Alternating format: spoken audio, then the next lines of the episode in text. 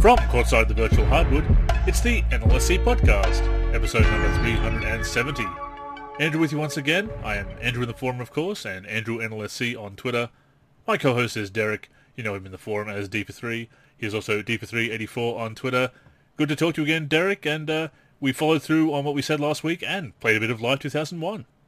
Yeah, no, happy to be here again. Uh, yeah, I jumped on and, and played a game of NBA Live 2001 for PlayStation 2.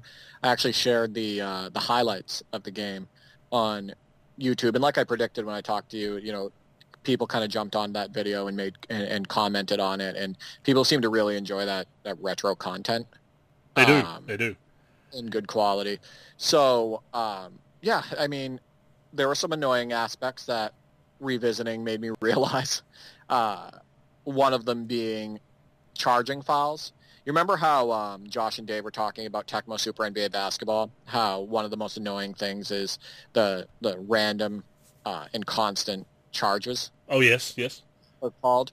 Well, that's that's the same thing in NBA Live 2001 actually, and you can be barely moving forward, trying to get by your guy, and they will just continually call you for charging fouls. It seems so that's one of the frustrating things about the game. Another thing, and you, I think you mentioned this on the past, uh, our last podcast. There's a delay when you're trying to shoot the ball off the catch or drive. And, yeah, yeah. I, I, had a, I, had a few instances myself where I actually was just you know on the fast break and just ran straight out of bounds because I'm pressing shoot, but it just doesn't go into the shooting animation. It just runs straight out of bounds because it doesn't register. Yeah. Yep, exactly. And it's really easy to step out of bounds on those games too. Mm. But like um, when you push the shoot button right off the catch, like you, you try to um, somebody's coming off a screen and you try to hit him and then they they for, for a shot. Um, it doesn't. The button doesn't. The input doesn't work right away, so you're stuck just standing there for a second. And by the time you're able to shoot, the defense is right back on you. So that's definitely one of them. One of the frustrations. I will say though, and my brother was in the room with me watching me play it we were both pretty impressed. It was one of those games we revisited and we were like, hey, you know, this isn't that bad. You saw the highlights. The dunks look great. They do. The Webber dunk to start off the the the video where he dunks it on multiple people in the paint. Um, the two handed dunks, the reverse slams, uh, the Kobe dunk on the fast break. The dunks look great, and even though there isn't right stick dribbling, a couple of the dribbling moves are pretty solid as far as like the between the legs dribbles and the shifty dribbles when you're going right up the court, etc. And the shooting and the net's great, and the shooting isn't so bad. It's it's, it's not that bad. It, it, listen, it's not one of the worst live games in the series. Let's put it that way. It has it has some pretty good qualities. I'm inclined to agree. I mean, it, it does have its faults. It, it, was, as as I mentioned last week, uh, it was rebuilt, new code, as as Rod uh, Redekop mentioned when I interviewed him for the 25th anniversary of NBA Live. You can go back and listen to that interview, of course it was it was rebuilt, so they did run into some of those teething problems, as we've seen when they've changed engines and whatnot in more recent years as well. Something something I didn't mention last week. I love the dunks, and, as you just noted, brought them up there as well. Also, a lot of the blocks. The blocking physics actually feel very good. Like there's compared to some games where everything's a big swat. The fact that there are some kind of softer blocks, and you can not really control them as such, but you can kind of block them sort of in the direction of a teammate uh, I really do like the blocking in that game. It it has those early 2000s, late 90s problems where it doesn't always trigger the dunk or layup properly, so you end up going into that uh, awkward runner where it's very easy to travel doing that awkward runner or just end up behind the backboard, shooting into the backboard. It, it doesn't always trigger that right animation around the hoop. That is a, an early 2000s problem, as I said, very common. Really until 2003, 2004 that they cleaned that. They didn't clean up until then. But it's it's very playable. Uh, I did find myself, as you said, you start noticing those issues. You, you start playing it and you think, oh, this is pretty good, and it is does hold up. But you do start noticing those issues after a while. Oh yes, that's right. That's uh, that's what I didn't like about the game all those years ago as well. But uh, it it was fun, and I I ha- I still have to troubleshoot the, two, uh, PC version because it's still coming up with that weird issue with my peripherals. So I, was, I ended up playing on PS2 as well because I do have that version as well. And yeah, no, I ended up playing quite a few games of it, just just short ones. But no, it was it was very fun to revisit. Yeah, if you can get through a couple of games of those old older titles, um, you know that there's still playability. with it. Um, I, I want to make a point too about those runners that you were talking about. Where it is the most frustrating for me, and where I think they could have made this smoother, is in the post because they have great spinning animations, spinning like in towards the hoop. Um, trying to spin baseline. But what happens is, is not only is there a delay when you try to hit the shoot button off the spin, but instead of going into like a dunk or a move, the majority of the time it's like what you said. They go up and do that one-handed runner animation, and you end up like behind the hoop. Yeah. And you have to like quickly pass it out. Or traveling because And- you're not expecting it, so you're up and you land because you're not expecting to uh, to to have to release the button so quickly. Right, and there's also a lack of contact in the post that ended up being there actually in like Live 2003, where you're backing in, but you're like backing into no resistance. It's like there's like a disconnect between the guy backing in and the defender, so it kind of hurts the post game Hmm. a bit because it's lacking the physics. But at the same time, yeah, you know, obviously there's some issues with it, but I love the presentation of that game. I love the bright menus. I like um I like the uh, graphics actually. I like the graphics overall. They're they're definitely a lot better than Fox Sports basketball.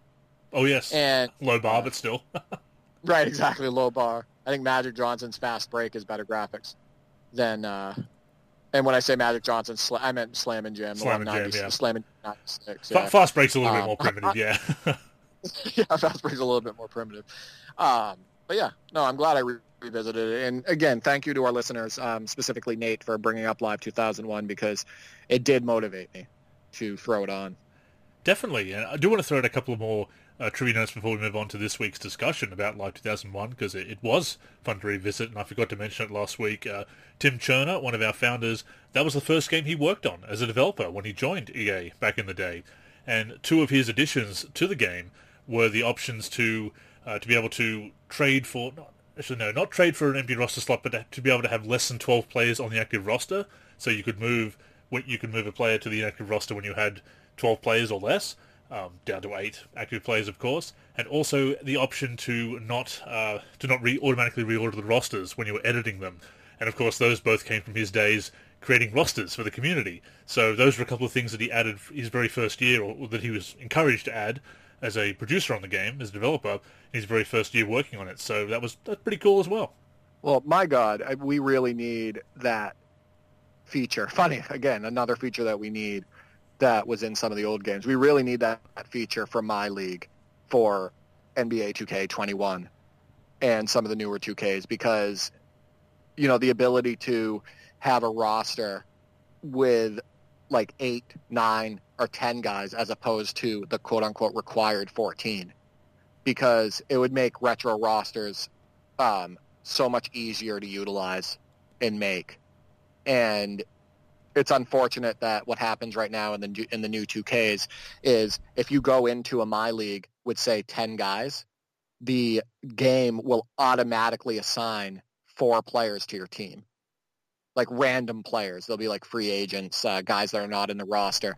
And then if you try to release them off of the team, they will audit, they will give you a notification in like a week that says you have to pick up four players or you can't continue. Like it's it's really annoying and discouraging. It's frustrating. So- It, it's funny that we do have those options in old games that could make a comeback, but unfortunately, and this kind of goes into what we're going to be talking about this week, it, it doesn't make money for the publisher, and if it doesn't make money, it doesn't become a priority.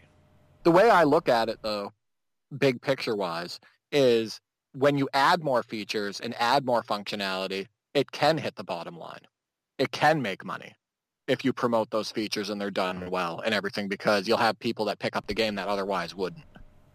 So In theory, yeah. My- yeah, in theory, right. So um, I don't understand why in NBA 2K21 they came out with the feature for next gen. Unfortunately, not on PC, but they came out with the um, feature for next gen where you can start a season with only like 10, I think up to what was it, 12 teams? 12 teams, yeah. Let's say 12 teams, which excludes the ABA. That's another whole, whole another thing. You can't put the ABA accurately in the game. But uh, how they, you know, came up with that idea to say, hey, you guys can start a My League now for retro rosters and everything. You can start a season, you know, with 12 teams, but then still keep the 14 player requirement. Mm. That doesn't make any sense. yeah. Yeah. So Hopefully they do change that moving forward. It's uh, one that we'll keep putting on the wish lists and whatnot, and hopefully they can put it through. And, and there is a very dedicated My League or My NBA as it is now team, Leftos of course, that are very keen to add things like that. It just com- I suppose comes down to time and uh, and feasibility, but hopefully they do add some of those those options. Maybe some retro rule options at the start as well.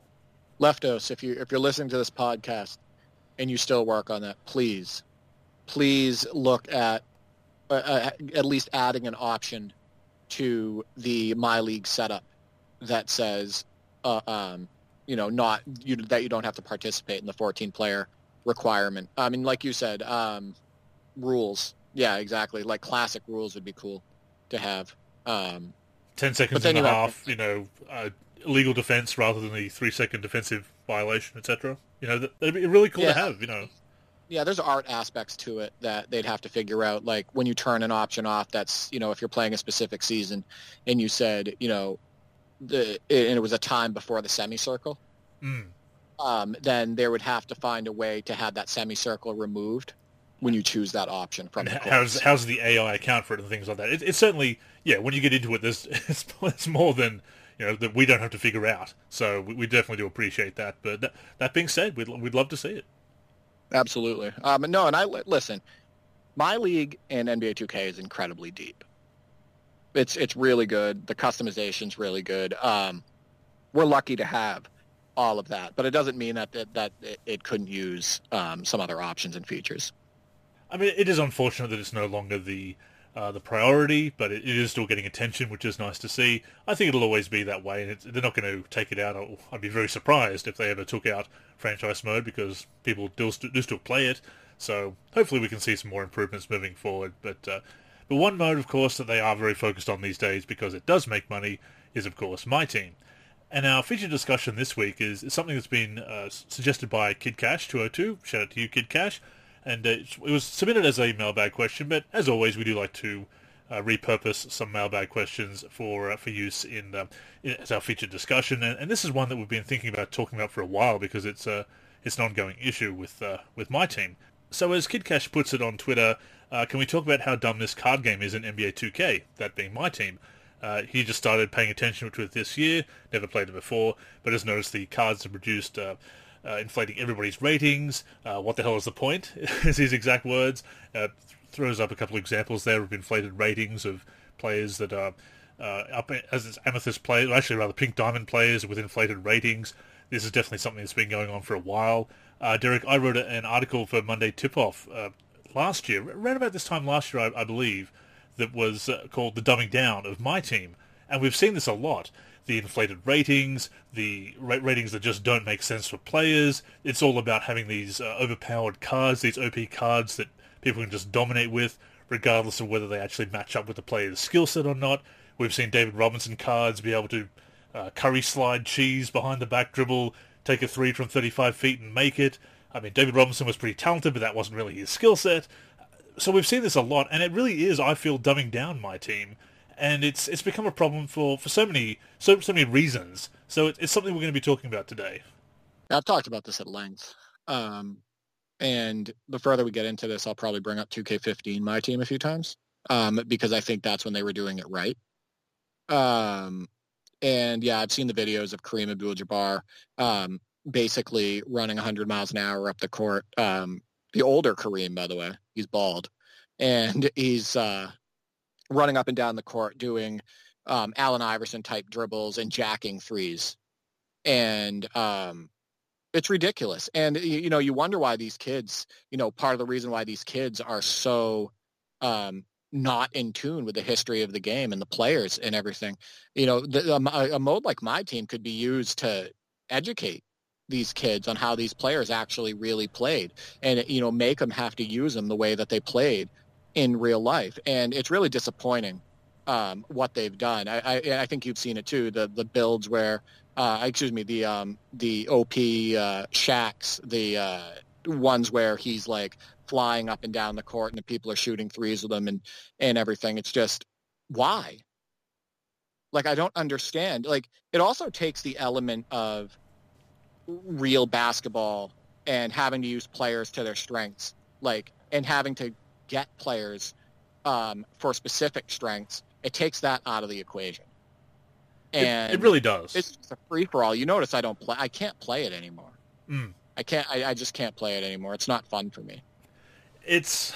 I mean, there is. There's so many elements to it. There is that disrespect, uh, misrepresentation of the historical players and current players, for that matter, as well. That they're not reflecting actual abilities because you, you get the oh a player had a great game so they've got a, a pink diamond card where they've got so many maxed out badges, Hall of Fame badges, and uh, boosted ratings, boosted attributes, and whatnot. And I understand the concept. It's this idea that this this player had themselves a night, so this play this card represents this player at their their overpowered best, if you will. But it, it just completely takes the balance out of the game, and, and that's the thing that I think is the most important uh, part of this to to consider because a lot of people say, "Oh, it's a fantasy mode. It's not supposed to be realistic. You're, you're taking players from across the breadth of NBA history and and putting them in the game and playing them all together. And certainly, yes, it is fantasy that you can take the uh, uh, George Mikan, who has passed away, and have him play alongside Kawhi Leonard, you know, who is who was living an, an active player. But that is, to me, that is where the fantasy aspect comes in. That you are collecting these players from the breadth of history and put and creating these fantasy lineups. Not that the the players themselves have fantasy attributes. Again, even in a game like NBA Jam, the the ratings, even though the uh, the, the action is exaggerated and not realistic, the actual player attributes still kind of reflect what the uh, what the, how they play like. Same with NBA playgrounds. What's the point? What's the point of a mode where you can stack your entire lineup with like Kareem, David Robinson, Shaq, like all centers in all five positions, doing things that they never did in real life. And wh- where's the fun in that? You know, hmm. what happened to you? Hey, I want to get this guy because this guy was a great scorer and I need scoring. I want to get this guy because I need somebody that can break down the defense and go one on one. And this guy historically did that right? Mm. Like what I need a defensive stopper. So I'm going to get somebody who would be a great defensive stopper on the perimeter. Um, so if everybody can play great defense at, at, any player in history, depending on the card you get, and everybody can, um, you know, shoot. you know, stifle people at the rim, and everybody can shoot threes, and everybody can handle like Allen, Iver- Allen Iverson. You know, what's the point? When exactly. I played, um, when I played my team, when I played my team for NBA 2K, and it is disrespectful, by the way. I completely agree with you. We, have talked about that at length. It's incredibly disrespectful, disrespectful to the history of the game, um, the players, the teams, um, the families, etc. When I played NBA 2K15, I loved the struggle. I loved having to choose the right player to win my games. I had to choose players based on their skill set and how they would fit into my team. There were far less mindless challenges. I've talked to you about that, the grind, the absolutely mindless challenges, the, hey, we're going to, you know, to complete this challenge, you're going to be thrown on the court and there's like one minute or a minute and a half in the game or something like that and you just have to play that minute and a minute and a half. That is mindless. They've moved away from that, thankfully. They've, they've, moved away from that, thankfully. Good, they have. Good, yep. absolutely. That's great because that was absolutely ridiculous. I know that that was in I want to say 2K20. Um, there was some, yeah. At least I think so. I, I can't remember them. They, they either have the in the challenges they either have, have, it in triple threat where it's first to 21 in the uh, in the kind of a street arena, kind of the, the playground atmosphere, or it'll be shorter quarters, three to five minutes usually. Well, they had it, it, I know they had it in NBA Live 19 too, and it was a mess.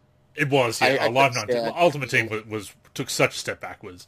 But, you know, to that point, it, of course it's disrespectful and misrepresenting history, but it's, uh, even if you want to put that aside and say it's a fantasy mode, as you alluded to, if everybody can play the same, there's no strategy. There's no reason to collect specific players. As you said, oh, I need a shooter. So you'll you'll have that strategy of okay, I need to acquire this player, or I'd like to get that player, and, and build that lineup and, and have that strategy. It's now it's like, okay, can I just get a bunch of pink diamond cards, whatever, Galaxy Opals, and now the Dark Matter cards as well, and it doesn't really matter who they are.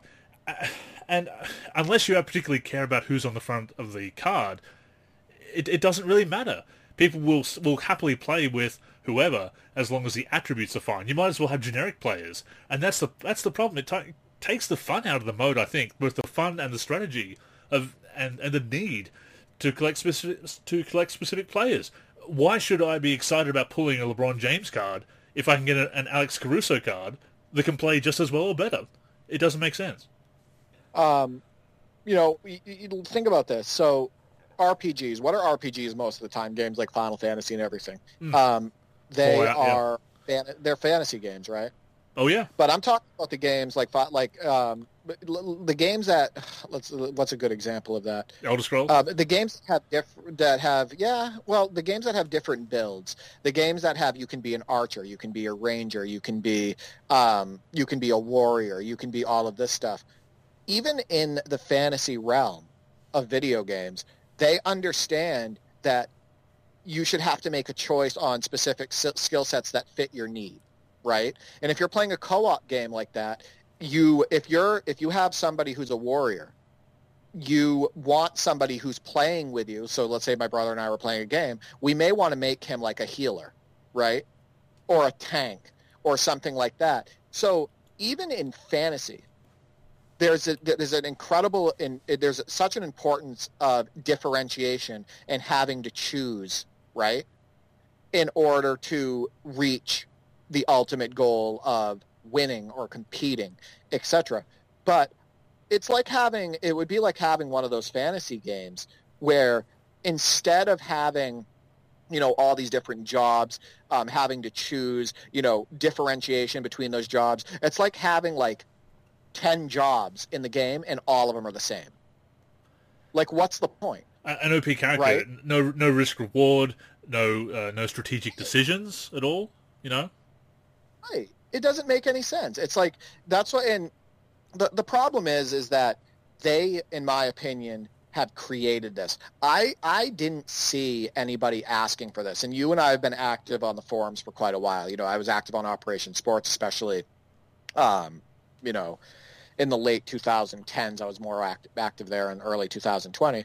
Um, we've been active on the NLSC. We're in tune with what people are talking about on social media. I didn't see anybody asking for this. I didn't see. No, I didn't see the fan. It, it would be, it would be a minority. It's a minority of people who just want to, who, who who care more about having these OP lineups and winning an online game than the representation of basketball. I think there's a small minority of people that are all for it, or they're happy just to be able to rip open packs. You know, they're all about that rather than the representation of basketball and, and strategy. They just want to have a stacked lineup so they can beat people and laugh at beating people with an overpowered lineup. So I, I think that the people exist, but by and large, I agree. Like the, the people, the hardcore basketball fans that did take to the mode because there is a fun fantasy aspect to it, we're not saying do this, especially because, and we know why they do this, because it is very recurrent revenue driven, because they can put these desirable cards, these overpowered cards in packs that you have to rip open pack over the pack to, to get, which means you're probably going to be buying to VC to buy the packs. Nobody was asking for that. Nobody was, apart from some whales, I suppose, nobody was asking to have to spend more money to get these overpowered cards to be able to be competitive. No one. Right, but they fee what they do is they they kind of created this toxic community. They created they did. this this mindset. They created this um, win at all costs, regardless of how you get there type mindset and they and they and put that in their modes. They put that in their online modes in general, and it is really unfortunate. And I think that's also why you see a lot of I hate this word, but you know it's it's out there. But you know a lot of cheesing, right? A lot sure. of ex, you know being able to you know seeking out exploits and um, not playing real basketball, and the game allows you to do that um, the game allows you to do what you know I've talked about. You know, going wide on the baseline just to quick get some quick buckets. You know, isolate and just run by your defender, and the help defense doesn't come over. It's created this atmosphere of not really playing basketball, but seeking out exploits. And if you're playing a game, and I've said this many times before, and this is why I say things don't always get better in time because we had some serious battles in get with games from the past. And you see that. I love that when I hear those, see, when, excuse me, when I see those comments on Twitter to some of my posts and some of yours where they say, man, I love this game. We had some battles. Is that great when we see that? It like is. when we see yeah, it's just that really getting Uh, into it. You know, you're really getting into it on the virtual hardwood, just really engaged in the game, and you know we have to try and win. I mean, some of those older games you did have to uh, eschew basketball strategy to go with whatever worked, especially when mid-range jump shots didn't really go in as much in the the older games. But at the same time, as you say, the battles, the back and forth, whether it's against the CPU or against uh, another user, it, it's it's what really made basketball gaming back in the day, and it was much less toxic. And I absolutely agree that whether it's the rec, pro am, playground, the online modes of my team, and even to an extent the the idea that you have to, uh, you know, to borrow from Pokemon, you've got to catch them all, you know, to get all these OP cards. It, it really does have that toxic environment uh, to the modes these days, and it's it's a real shame. And it's it's about and, and of course it, it dri- again drives recurrent revenue, so it's it's more about that than having this fun, fair, balanced experience that people can really enjoy. if you're spending if you're spending the majority of your gameplay experience dodging exploits, that's a major red flag.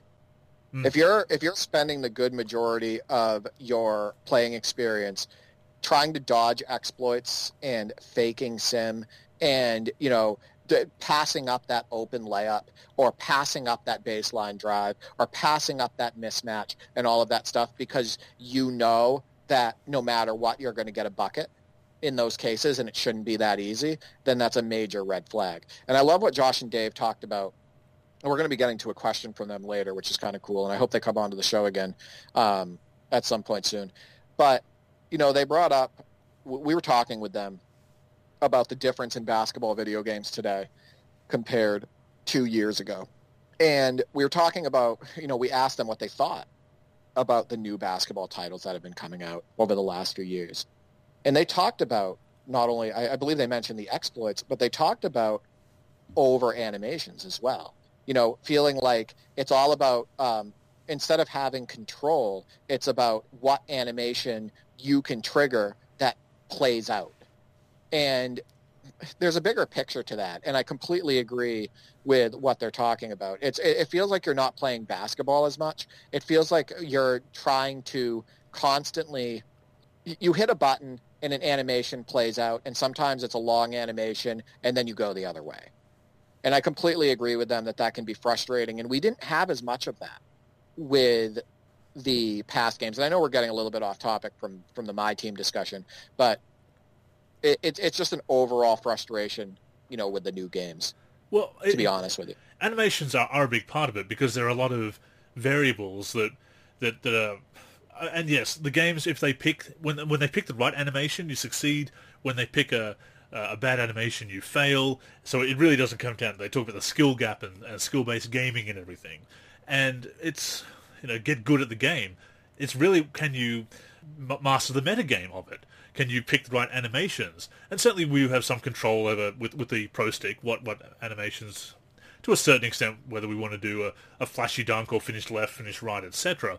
But the specific animation is still supposedly contextual, supposedly, but it's often not particularly. Uh, there's there's many times when I've been playing against the CPU when it's definitely given me a very uh, uh, disadv- disadvantageous uh, move, animation rather, and then at the other end, it's given itself an animation that's going to allow it to succeed and avoid the block, whatever. So when it comes down to animations, the whole the whole idea of the skill gap is a myth. Not only that, but of course, as we talked about, we have the badges as well. So it really comes down to this idea of having a, a loadout, and it's why I also don't like the traits system in NBA Live that much. In the one, I feel that being able to swap in and out abilities makes it more of a more of a video game than a representation of basketball. And maybe that's what a lot of younger people want. Maybe we are the out of touch millennial boomers in this uh, in this case. But there are a lot of people like us, basketball heads, that don't really want to ha- play that meta game. They don't want to have to pick just these animations that work, or just have to work out the badge system and grind ridiculously to get it, and and try to. Uh, and of course, now badges are back in in my team this year, so you get a card, you can just load it up with all kinds of badges, depending on the ratings, of course. But you can still enhance it beyond what it's supposed to be, and and, and in some cases, yeah, add things, especially when they have ratings that aren't realistic. The players aren't realistic either. we could do an entire episode on how much I hate artificial, the, the amount of artificial boosts that are in these new games and how they're hurting competition. Um, like real competition, like, and they destroy actual skill gap. Uh, I did want to bring up a point though. There's a reason why you and I jump on the sticks for NBA 2K15, NBA 2K16, and NBA 2K17, where uh, we play it and it just has this better feeling. It has this feeling of more control um, than some of the newer titles. It's it's because they weren't. We felt like we had more control. We, we, they weren't as overly animated. Pick up NBA 2. I challenge anybody listening to this um, podcast. Pick up NBA 2K17 and play a game dribble, move, experience the foot planting, experience the use of the stick finishing on the right and left side of the rim, going baseline, ex- experience how it feels to shoot and, and, in the post and all of this stuff. And when you drive to the rim, um, how you're able to pull up from mid-range as opposed to being dragged in constantly, etc. I want you to play NBA 2K 15, 16, or 17, and then jump on, say, NBA 2K20 and 2K21. There is a monumental difference in control I firmly believe that. There's far less being sucked into each other as far as the players. Like there's less of that um, magnet feel. Um, there's the ability to stop on a dime and pull up for a shot as opposed to being like instead of like being able to stop behind the three point line and you know this is a big, problem you get dragged in front of the line yeah. and it ends up being a two because you can't stop even if, um, even if you use the trigger it, it doesn't always stop in time no it doesn't and you have um, just far the, the buttons make more sense. There's better foot planning. There's more control. Um, over the last couple of years, they've turned the games into the exact opposite as far as like the control aspect, and I think that's why you and I gravitate um, to those older titles, and when we pick up the sticks, there's such a feeling of difference. Well, in the, in the I, I wrote an article as well uh, on, on, top of the the dumbing down of my team. Uh, by all means, I invite people to go back, go to the main page of the NLSC, search for Dumbing Down in the search box, and it'll come up Monday Tip-Off, Dumbing Down of my team. The other one I wrote fairly recently, uh, and it was kind of in, a, in response to a tweet at the uh, the main NLSC account, the NLSC on Twitter, of course, about, oh, it's a business. And, and this is always an excuse people make about recurrent revenue mechanics, which, of course, are a big part of my team these days. Uh, I, I, mean, they, they were from the moment that my team was put in the game, but they've really they've really amped it up since. Now, I said this in the article, and it, I absolutely uh, just people. I, I, can't believe. Well, I can because some people are shills, but, but it's hard to believe that some people who presumably aren't getting paid to promote the game or anything else uh, will continue to defend this this approach to recurrent revenue mechanics and the and the game design when when the when the focus is on making as much money as possible by milking the customers through recurrent revenue mechanics, through microtransactions, it doesn't benefit the game design. We've seen this in so many ways. The grind in my career and its online connected modes. It's uh, we see it in, in my team for how to get the best cards to rip open pack after pack, and how that pressure is there to buy, buy, buy, to buy the VC, to buy the packs, to rip them open one after the other when that is the focus, when the focus is on how can we frustrate the gamer into giving us more money just so the game feels playable or more fun or that they get the content that they want so the desirable content and the fun experience they crave they can get a hold of then the focus the, the, it's a, it's a weak game design the focus is not on making the most fun game possible or the most uh, balanced game possible you don't have things like proper matchmaking you don't have fair pack odds it, it even even just the, the different challenges and events that you have, none of that is really designed in a way that's about fun. It's about the business side of it. And of course there's a business side of developing games. But when that side of it gets in the way of good game design and actually compromises the experience, then it is a bad thing.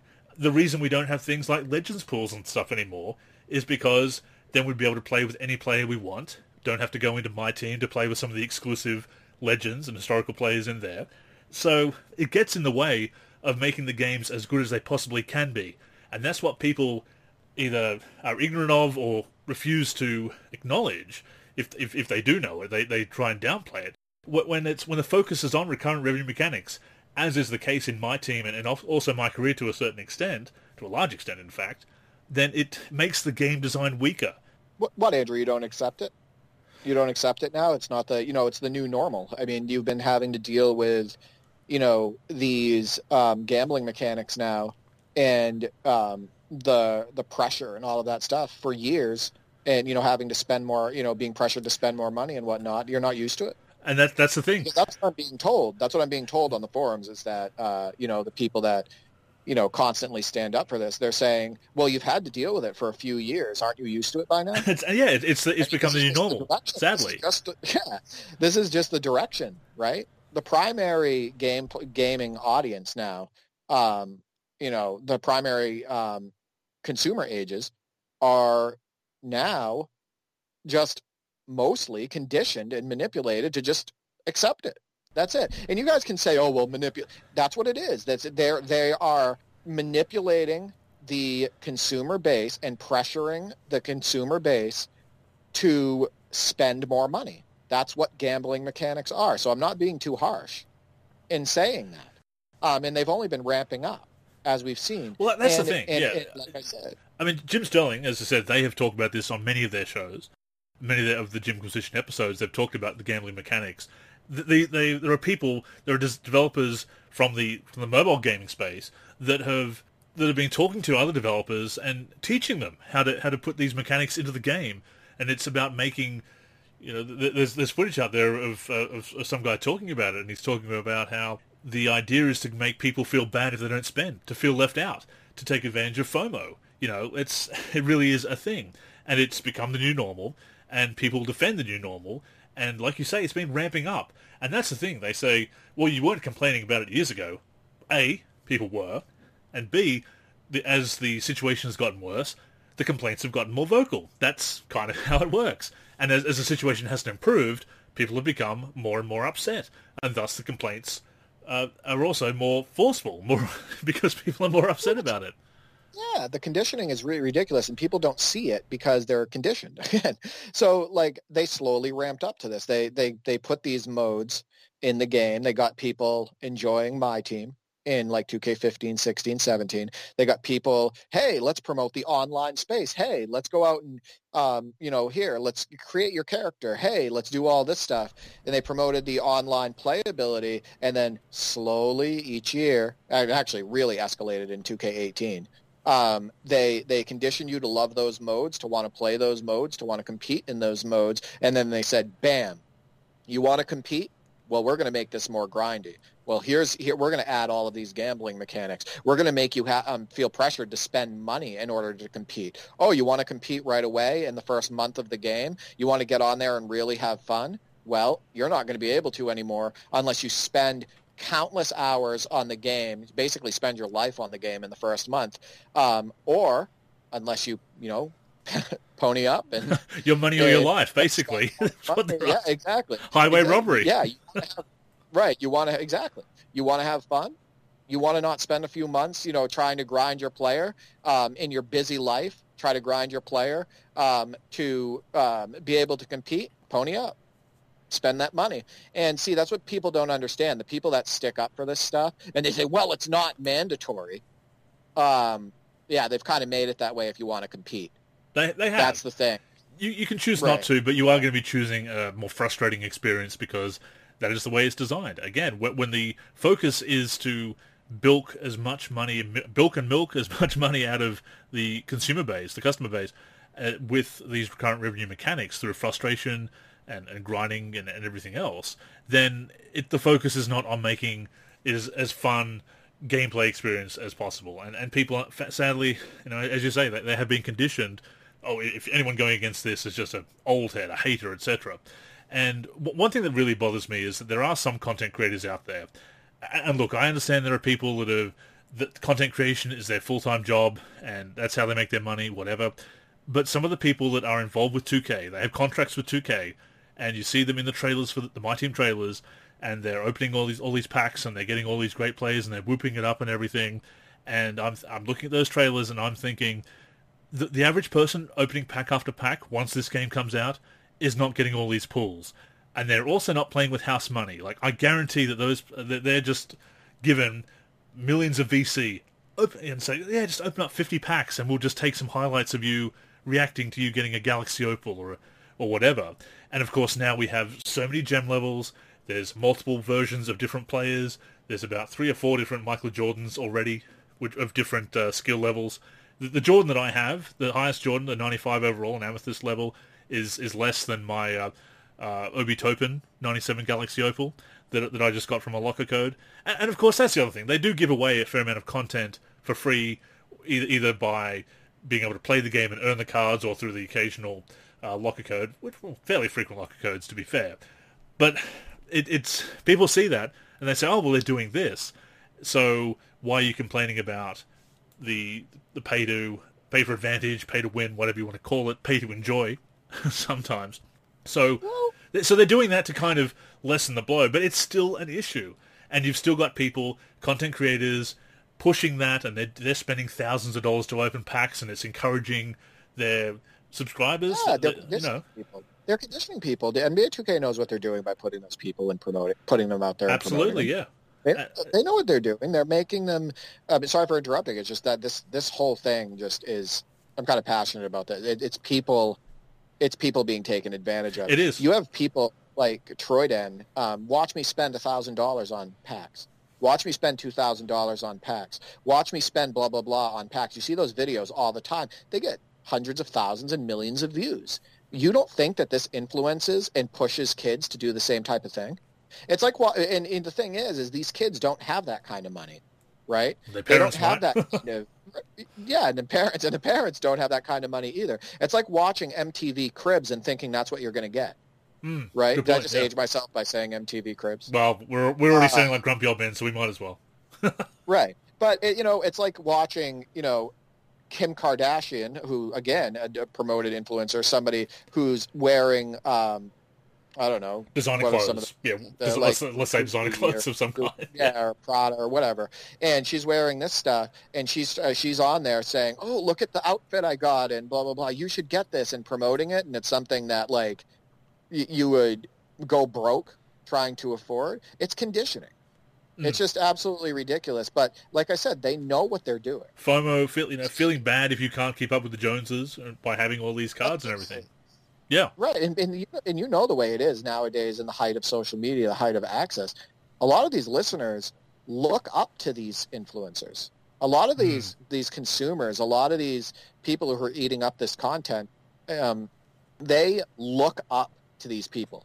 The ones that are sending, you know, look at Troydan's tweets. Look at his the comments under his tweets. These kids really like this guy. Like they, they, they love taking, you know, taking jabs at him for fun. They joke around with him. They know him very. They like they they they know him fairly well. Popular guy. Yeah. They seek his, like his content. They seek his content. Yeah, they they seek out his content. They they watch every video that he posts and everything. They know what they're doing by paying these influencers.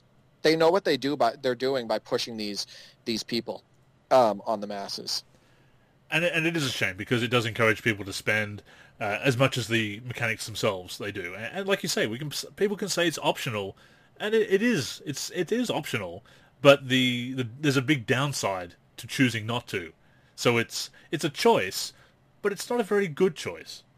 Exactly. I, I mean, there's there's so many different different um, examples that you could use to show how how you could say something's an option and technically not mandatory, but in reality, it is, right? Like in in in, rea- in reality, if you want, you know, the, the to be able to compete, to be able to thrive, to be able to, um, you know, have the basic necessities um, in a mode or anything like that.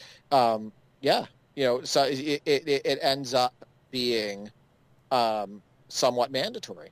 So they can try to say that all they want, but in a way, all of that pressure, the way the mechanics are set up and everything, um, you know, I look at it as almost mandatory if you if you're somebody who definitely wants to like compete uh, in those modes. Uh, so. Exactly. It, again, it's it's almost like the clothing in uh, in my career. It's it's not necessary, but because it's become such a, a status symbol and almost a, a makeshift way of matchmaking in the playground, you kind of have to invest in the right look. So it's it's optional, but there's, there's a right there's a right and a wrong choice uh, to make. And, and to bring it back to the, the cards, you know, you mentioned earlier in the show the being able to just play like a, a bunch of centers and whatnot. They did move away with that with position locks, so they have tried to balance that. But once again, they have just released this year's first batch of out of position cards, which again, uh, I mean, they have the glitch cards before, which have got the glitched abilities, which is basically, again, super OP cards. But now they've brought back the out of position cards, so you get the uh, the point guard Joakim Noah that uh, that can play at, that you can set as a point guard. Normally, if you have a Noah card, you can't place him. You can't sub him in a point guard. You can't put him in the lineup at point guard because it's there for, for balance. So they they implemented that because people were complaining about oh people are just putting these ridiculous lineups together there with Giannis at uh, Antetokounmpo at point guard and everything and just really dominating and cheesing. So they they brought in the position locks. And then within a space of a year of, of having the position locks in, I think 2K19 was the first, or was it 2K20? Within that same year, they brought the very first out of position cards. Totally went back on that whole idea of having position locks because then then people are like, oh well, I want to do that. I want to be able to break the game with these OP out of position cards. And of course, once again, lots of VC ripping to rip open pack after pack. So not only have they broken the balance that they tried to implement, but once again they're doing it to sell more VC and, and take advantage of, of gamers. And and of course FOMO being a problem again. So it's it's really disheartening and it's a mode that should be a lot more fun than it should be, but because we are focusing on those recurrent revenue mechanics, it's all about making that money. And in a, making I mean by all means, yes, it is a business. Make the money. But A, that money doesn't go back into the game. It goes to the suits. Doesn't go to the hardworking developers either. Goes to the suits. It doesn't result in a better game. It doesn't result in paying the developers uh, any more money for their hard work. So all these myths about how it's necessary for recurrent revenue, again, Jim Sterling has talked about this and debunked this on many occasions in their videos. So you can go and watch those and see all those arguments being made uh, very eloquently by Jim. It's yeah, it's just ridiculous. People are being conditioned with these thought-terminating cliches to defend these practices, and it's a shame because if you look at it, we're not getting the fun game that we should because it's all that focus is on on this side of things, on the business side that the suit that makes the suits happy, but the actual experience suffers for it because again, the balance has gone out because of these out of position players to the point where they might as well have not brought in the position locks at all. They've just gone against their own design concepts and, and, and the rules of the mode. They're breaking the rules of the mode to make money and just destroy the experience. It's yeah, it's a shame makes you makes you think of the saying the money money is the root of all evil mm. and the reason why i say that is what happened to being human what happened to the moral aspect of it i just don't understand how uh, listen i know that these companies want to make money i know that um, oftentimes they have pressure from outside forces as well yeah uh, yeah shareholders sponsors all of that stuff to do a lot of these things and i and i understand that a lot goes into making these games. But how do people sleep at night? And I know that sounds, um, but you got to understand this is taking advantage of people. That's just the way I look at it. Like, um, you know, how do you, you know, how do you function that way? Like, how do you be part of those, the implementing of those mechanics and those ideas um, and the conditioning aspect and, and the manipulation aspect? I just couldn't do it.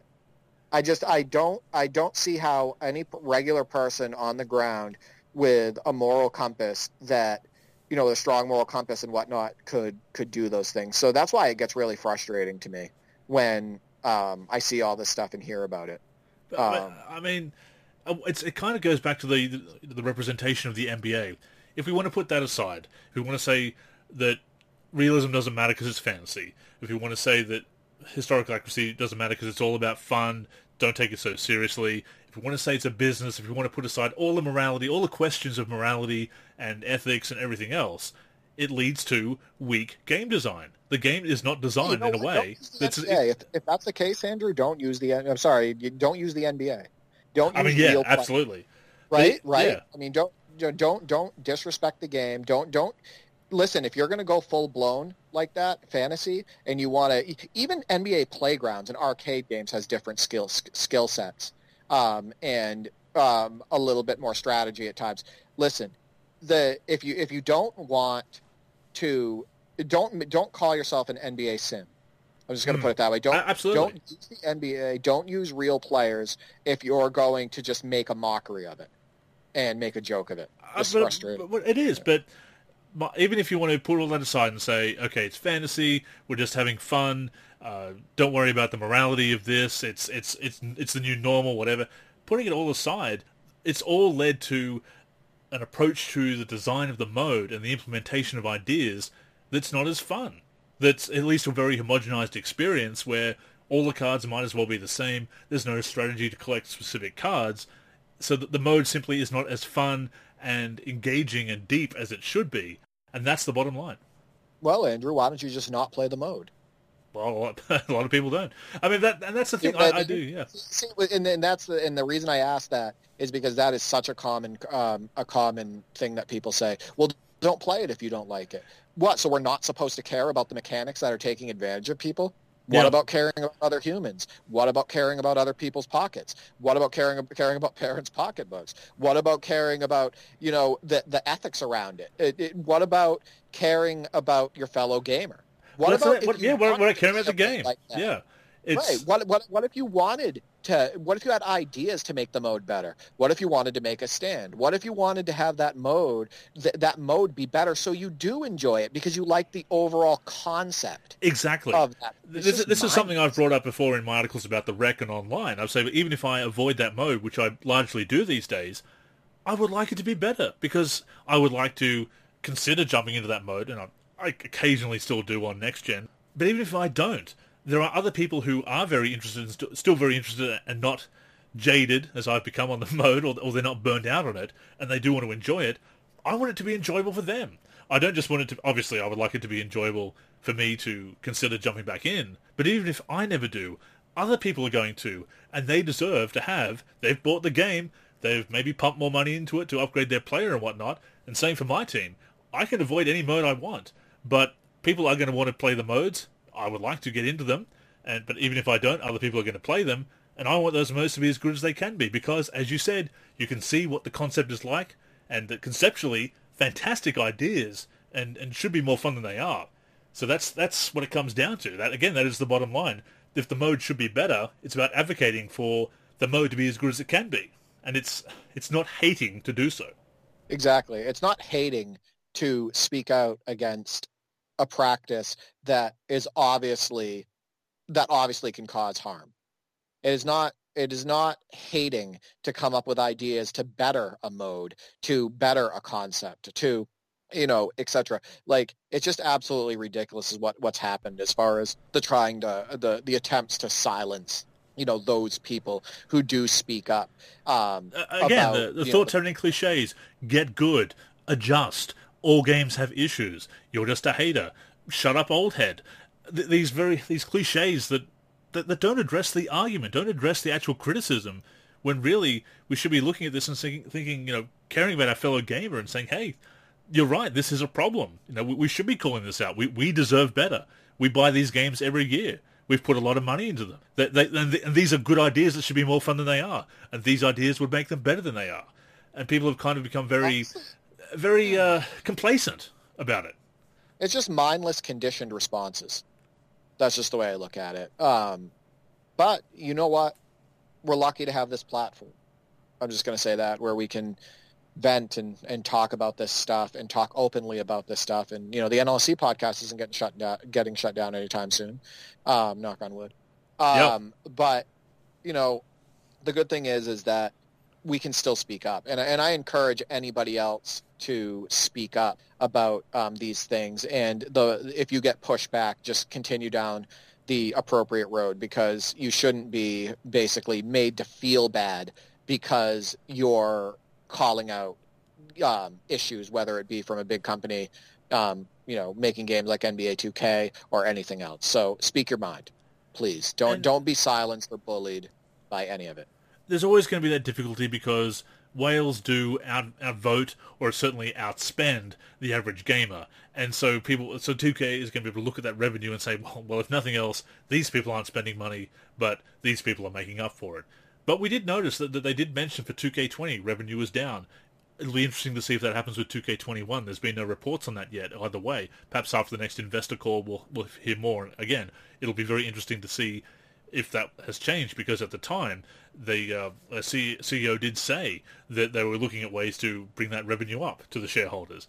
So it, it's going to be, uh, you know, I, I, will be interested to see if what they've tried in 2K21, and, and they certainly have in certain ways, whether it's actually going to be successful in the meantime, I would say to people, absolutely continue to speak out on these issues. Uh, let your displeasure be known.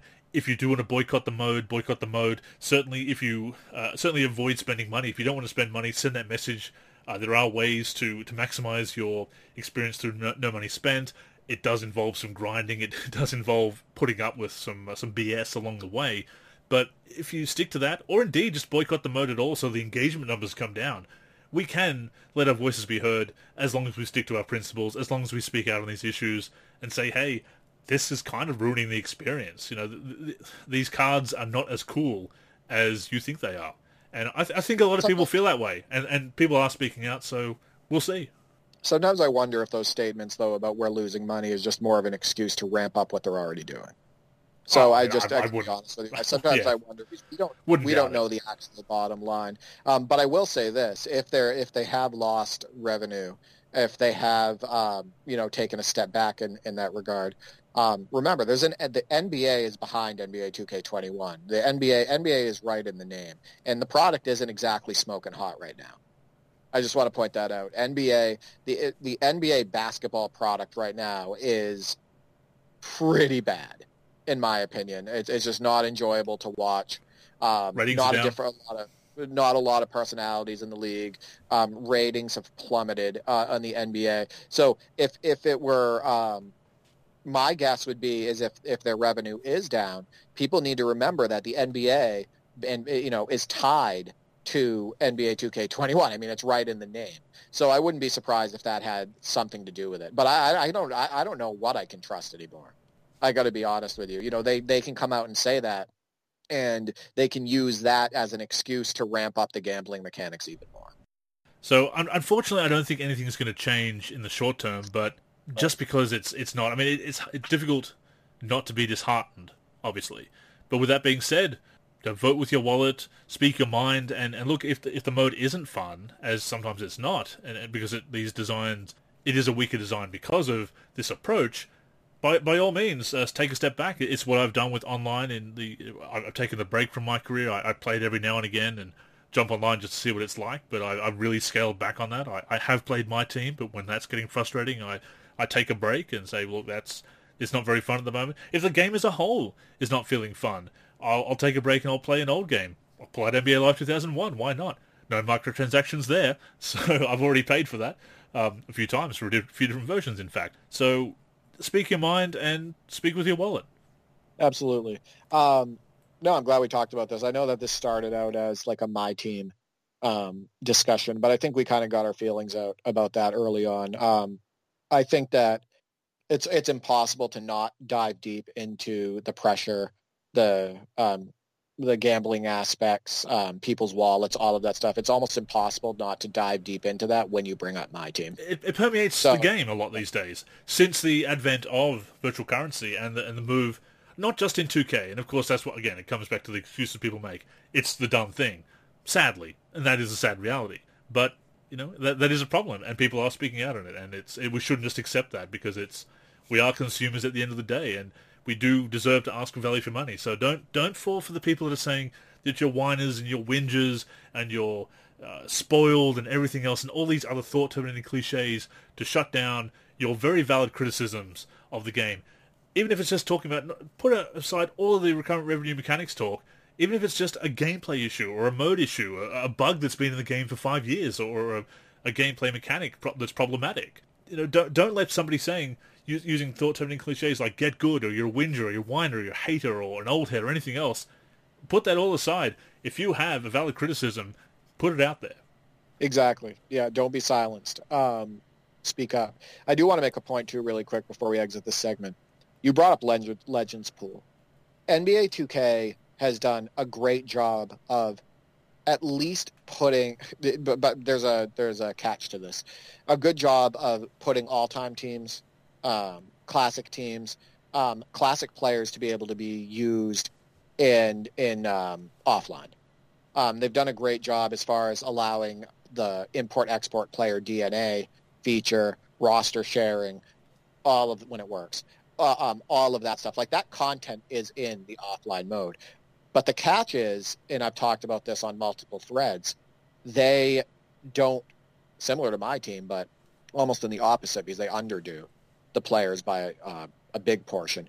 But they do copy and spreadsheet ratings, tendencies, signatures. They don't pay proper attention to those teams. The signatures are all messed up. They don't shoot like themselves. They don't play like themselves.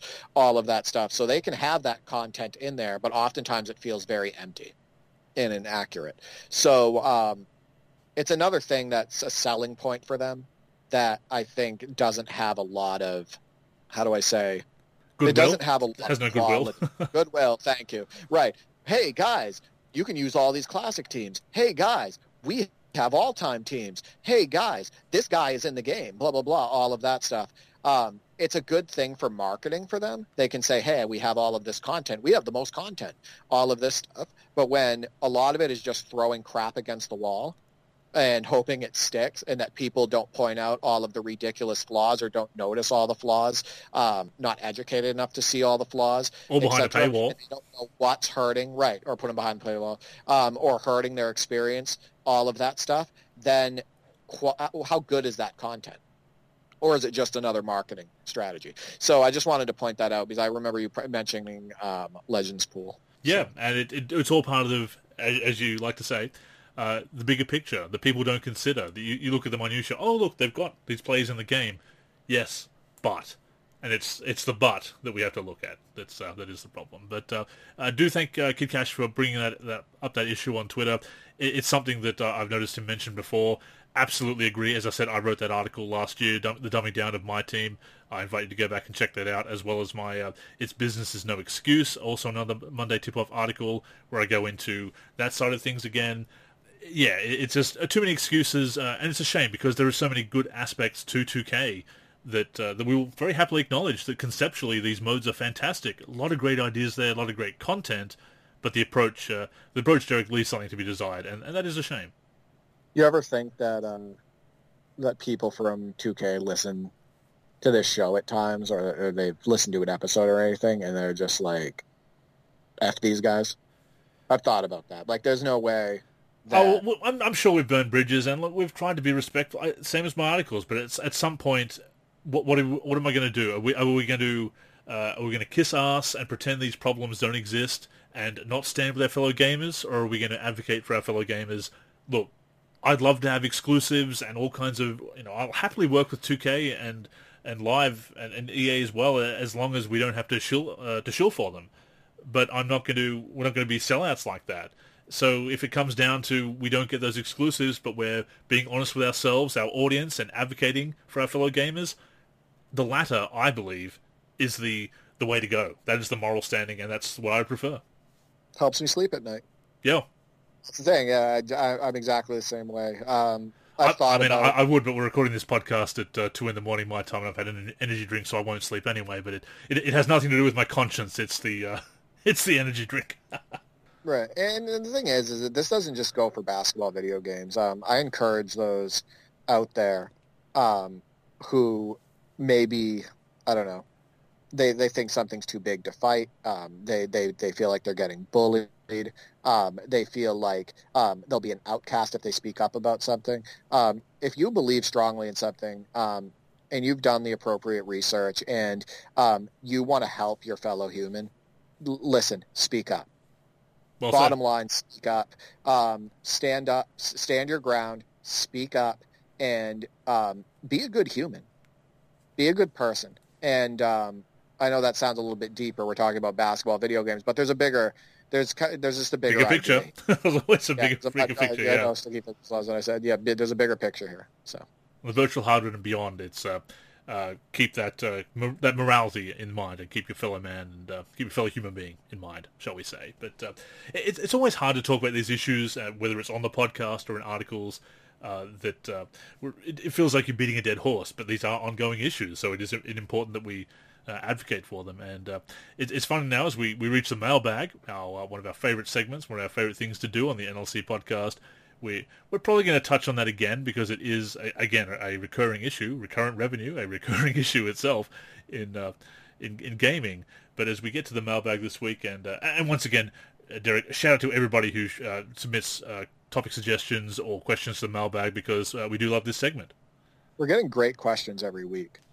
Um, oh yeah. Um, I just thank the listeners, um, and these are well thought out questions, um, and topic suggestions and whatnot. Uh, I just I really appreciate it, and it's a lot of fun. So our first uh, topic this week comes from Mace 1.5k at King J Mace on Twitter. Is a uh, modder and enthusiastic 2K gamer. Uh, brings up the idea of uh, blacktop mods and how 2K can put emphasis on blacktop again as a whole. And this is going to tie back into what we've just been uh, some would say bitching. I, th- I think we are advocating for the whole issue with recurrent revenue mechanics is that a mode like Blacktop, again, like a Legends pool, like my league, like my NBA, like a historical challenge mode like the Jordan Challenge or NBA's Greatest, no longer becomes a priority because it doesn't make money. There's no VC involved. Uh, Blacktop, in, in, fact, I think Blacktop was a way of making VC, and I think they've nerfed it even, which was a that's a whole other issue. But to make Blacktop more relevant again, and I know, of course, uh, our you know, Ming, John was a big advocate for Blacktop and, and a big fan of that mode over the years. And it, it's not a mode that I've spent a lot of time with, but I, I have played it, and I do see the value in it.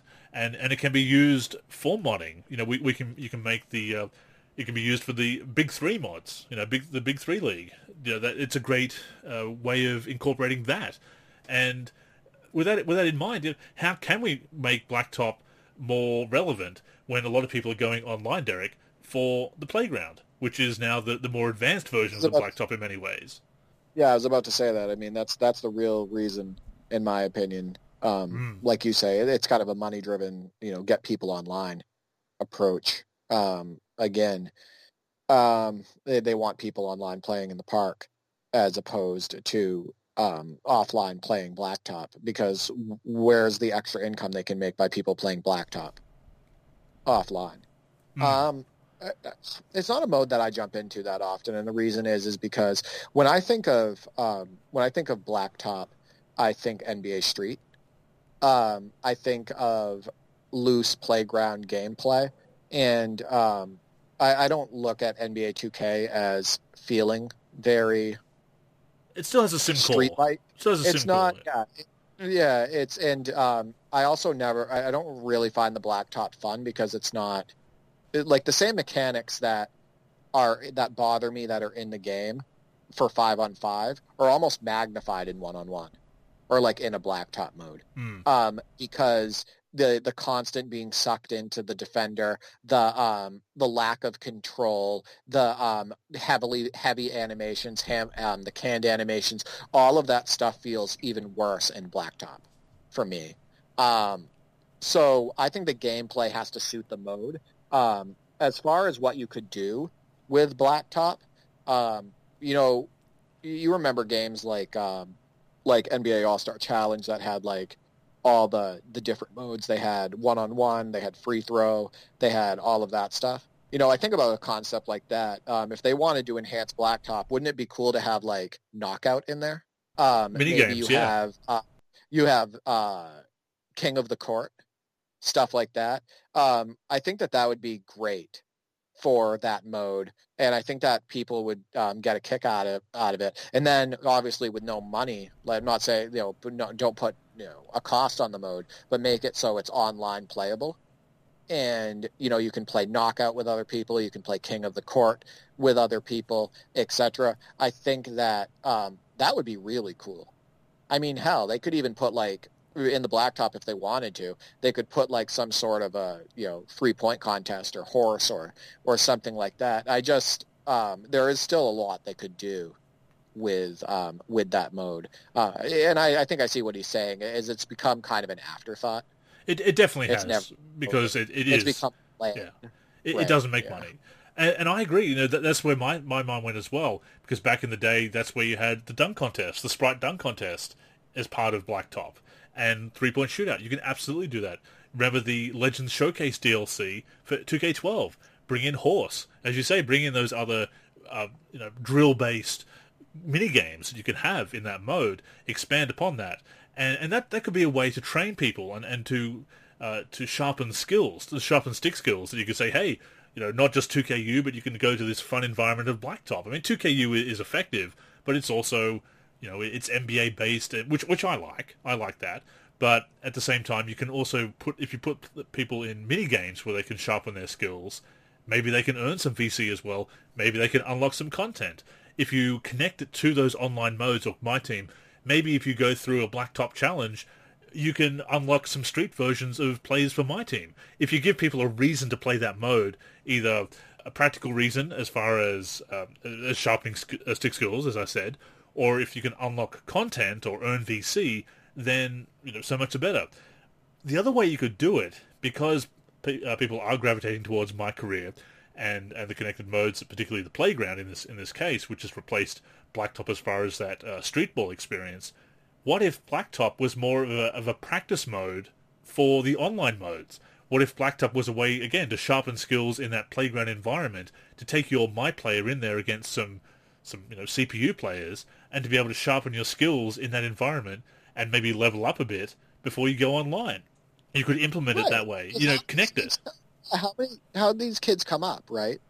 A lot of these, I mean, they're not playing AAU. I don't think these kids are coming up the same way we we did, really. Sure. Um, but you know what a cool concept would be, and I was just thinking about this, and you could implement it um, similar to what you were talking about as well, if you wanted to even add more onto it. You know, put courts in blacktop that these NBA players, um, current and past, played at. They talk they talk about it in the documentaries. Um, you know, Dickham Park um, is is one where uh, I think Dickman Dickham Dyckman, uh, Dickman Park, yeah, Dyckman Park or whatever. Yeah, you know the parks like Dyckman Park, um, Rucker you know, Park, yeah. But like even but not even just the big ones, like places where um, some of the players, you know, grew up playing and all of that stuff. They've told their story and everything. Um, maybe it's not a big park. Maybe it was, um, you know, not as popular of a park that they played at. Um, get that story, you know, put that art in there. Get that court in there. Hey, do you want to play on Kobe's court where he grew up playing? Hey, do you want to, you know, go uh, play on Michael Jordan's playground court? Do you want to go, you know, etc. That would be really cool, like to add that. And don't you think that would be a big draw? To that mode as well if you were saying, hey, play on the court that Kyrie Irving played on growing up. Sure. Or I mean, in the city that was NBA Street Home Court, basically. Like, yeah. Right. Um, so, but this isn't even saying that you have to do anything crazy as far as like um, art or anything. It's just saying, you know, get those courts in the game and have them as choices and title them with the NBA player. Like, I think that would be cool. Like, I, um, that that would make me jump on that mode every now and then. If, if there was a, black, a blacktop challenge, and if it was, if you could use that to maybe again earn some my team cards or earn extra VC or or, or, or something, you know, if, if you could take your my player into that challenge and use that as an extra way to level up, to then take them online in the playground, in the you know the wider uh, online scene. I, th- I, think if you could connect it to those modes and have a tangible reward and, and a reason for people to check out those modes to make them relevant and to, to connect them to something that 2K does care about, you could make them relevant again. Absolutely. Yeah, and uh, there's just a lot that you could do with it, and I think it is a good question. I have to give 2K credit on some things. Like, they came full force with the WNBA, right? Mm-hmm. Yeah. The WNBA sure. put in the game accurate cyber faces, good atmosphere. Um, they play different than the men's game um, etc. As far as like pace and all of that stuff, they did a good job with differ- differentiation overall. Um, they have a separate commentary crew for the WNBA. Um, they, you know, they went hard with that. They gave you a WNBA season mode. Still lacks a little bit of a customization, but still it's in there. And they did a much better job than EA Sports did. Now, no though, they need to be congrat they, they need to be given credit for the stuff that they've done well. Like we've talked about them, the My League um, customization, the being able to um, you know create your jerseys, and this has been in the game now for years. Being able to create your jerseys, customize your court, customize the Dornas, customize the jumbotron, customize the stand color, um, customize the arena. All of that stuff Um, you know, import your own logos. There's now a database, and for good or for for for bad, as you've mentioned before, where you can you know download your logos. Um, you can put them on different spots on the floor, um, etc. You, you can create retro season um, content and now share that those seasons with other people. Like they need to be given credit for that stuff. So as much as we complain about some of the the stuff that they do, and, and rightfully so, it's not like we're haters on everything. Right? Credit where it's due, absolutely. So, right. So the point of this, the point that I'm saying is, Blacktop, I think, has taken a step back as far as priorities, a major step back as far as priorities since online play, the park, all of that stuff, and the WNBA and all the extra content that they put on top of it that they're trying to promote. I think that that's um, and obviously the online modes they're trying to get people onto in order to you know spend more money, um, has kind of made Blacktop take a step back it, because it has, it's not priority anymore. You know, you brought up NBA Live. Obviously, they've got court battles. That's something they added in Live 19. That's an idea that you could possibly have for for Blacktop. And again, you could implement that with the online scene where you collect players to to uh, have your to have have that whole court battles idea in Blacktop. There's a lot of ways that you could have that re- revamped uh, while still having that uh, traditional exhibition experience on the blacktop. So there's a lot, a lot, of ways you could still make that relevant and connected to the online modes. As I say, kind of have a make it a, a practice, a preparation uh, arena for the playground for the online modes. You know, whether you're going up against CPU players, but it's just being able to grind up a player a little bit extra. Little another way to just grind up some VC and badge progress offline would would be a way. I mean, you have to figure out ways so that it's not exploited. But just as a basic idea, you could certainly have it that way. The other part that Banks brought up is, of course, modding and blacktop mods. Again, you can have your big three leagues, you can have your NBA Street mods, uh, and, and, use blacktop mode as as a way to have um, to really have that right environment for it. So I, I think that's it. Still has value in those respects for for sure. It'd be nice if there was some kind of campaign mode that you could have. If you could, ha- as you say, unlock different courts. But as far as modding, uh, to mod in some of those courts, like a, a Rucker Park or, or Dyckman Park or or uh, Seattle Pacific uh, University, all all those kinds of things that we've seen in, in NBA Live or NBA Street and etc.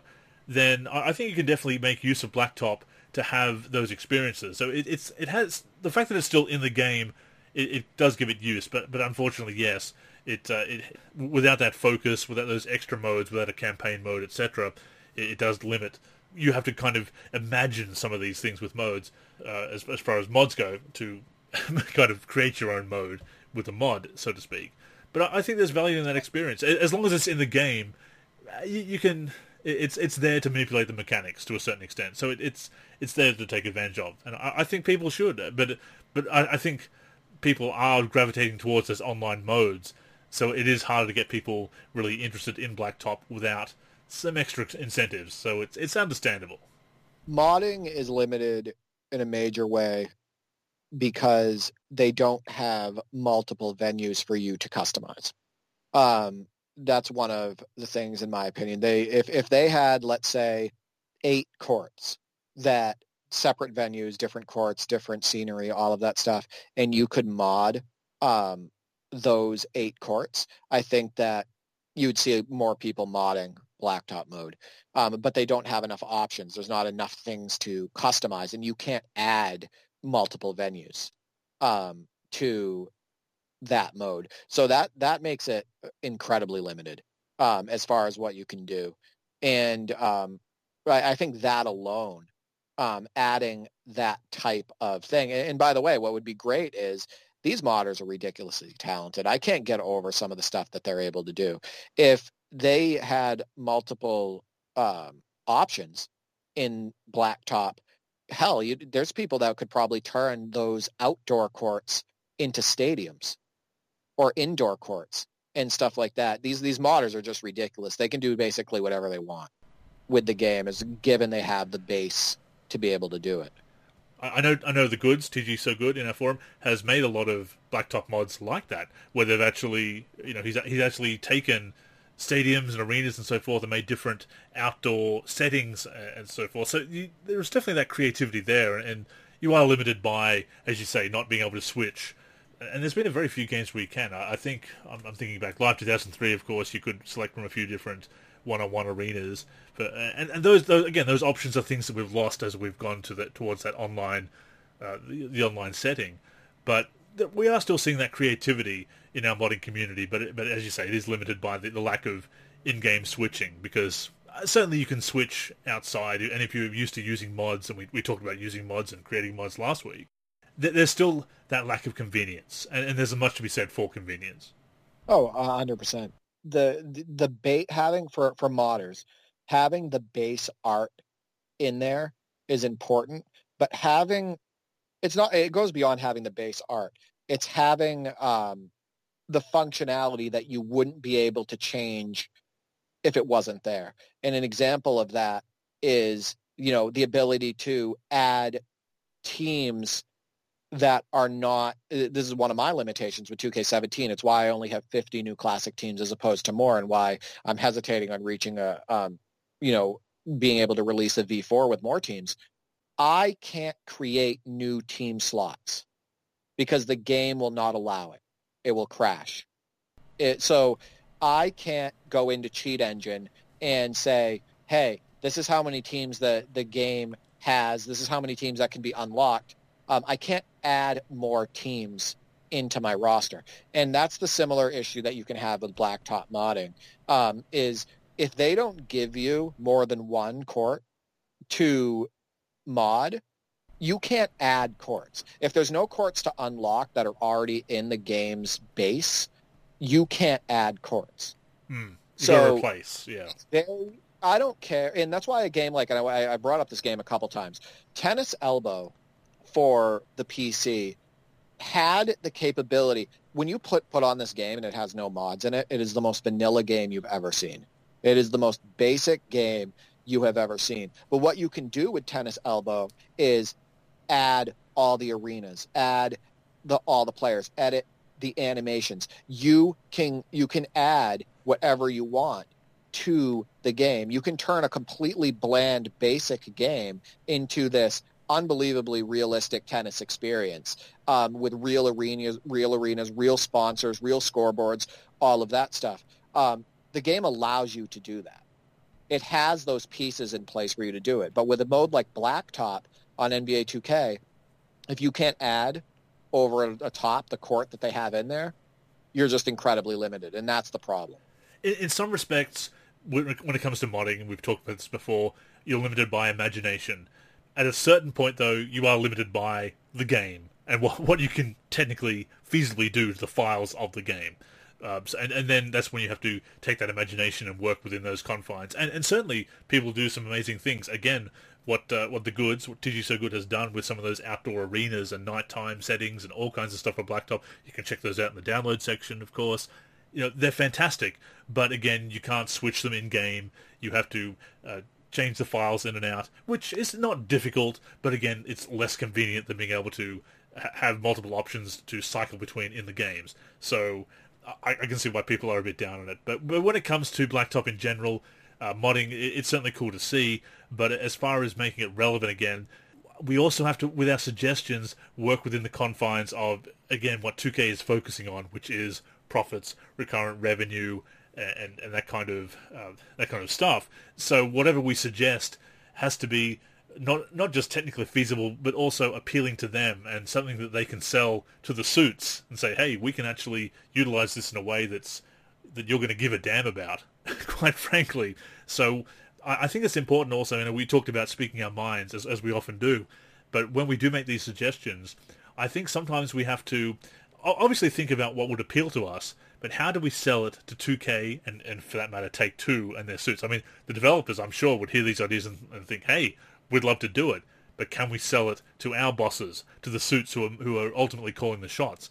So if we can put it forward, these ideas forward in a way that's going to make sense to the, the parent company, to Take Two as much as the developers, sometimes that's something to, that's that's something to keep in mind as well.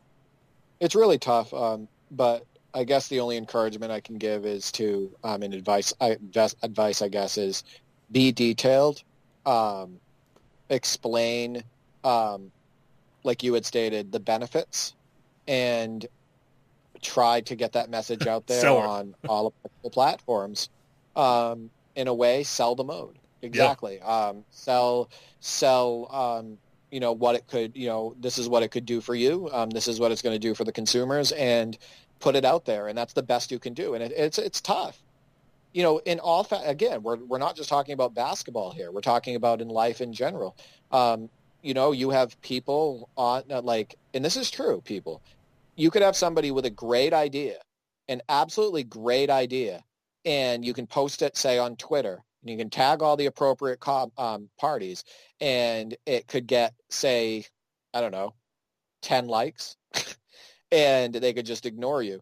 Um, and nobody would really see that that idea you had. But somebody like Britney Spears has 56 million followers on Twitter. If she posts something complete and I'm not I'm not trying to pick on one person. I'm just making a point. If she posted a um, just completely mindless take that really um, didn't have any substance whatsoever, just just just some silly take, it gets millions upon millions upon millions of impressions and and loaded with interaction and all of this stuff. It's hard to fight that. If I yeah, if, if I, you don't have that audience, yeah. Yeah, if I, you don't have that audience, that's the point. Britney Spears might not be the best example, but it, big picture wise, this goes for everything.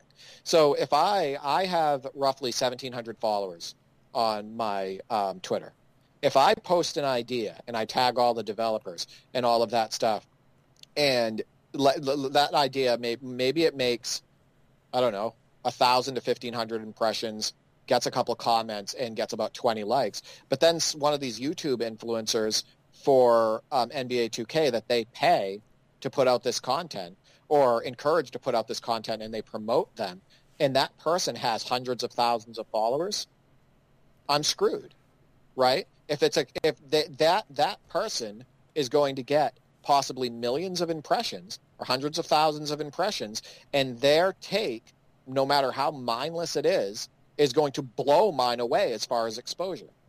That's why it's tough because Ratio, it's you know, really hard to yeah. fight in basketball gaming and whatnot or otherwise. It is very, very hard to combat the influencers and the people that um, are putting information out there with really high follower counts because they're not yeah. always right. They're not coming up with the great ideas. Oftentimes it's a hot take and oftentimes it's just garbage. So, bi- bigger audience wins. Bigger audience wins over over uh, the point that's being made. Unfortunately, Right, and that sounds Yeah. really negative of me.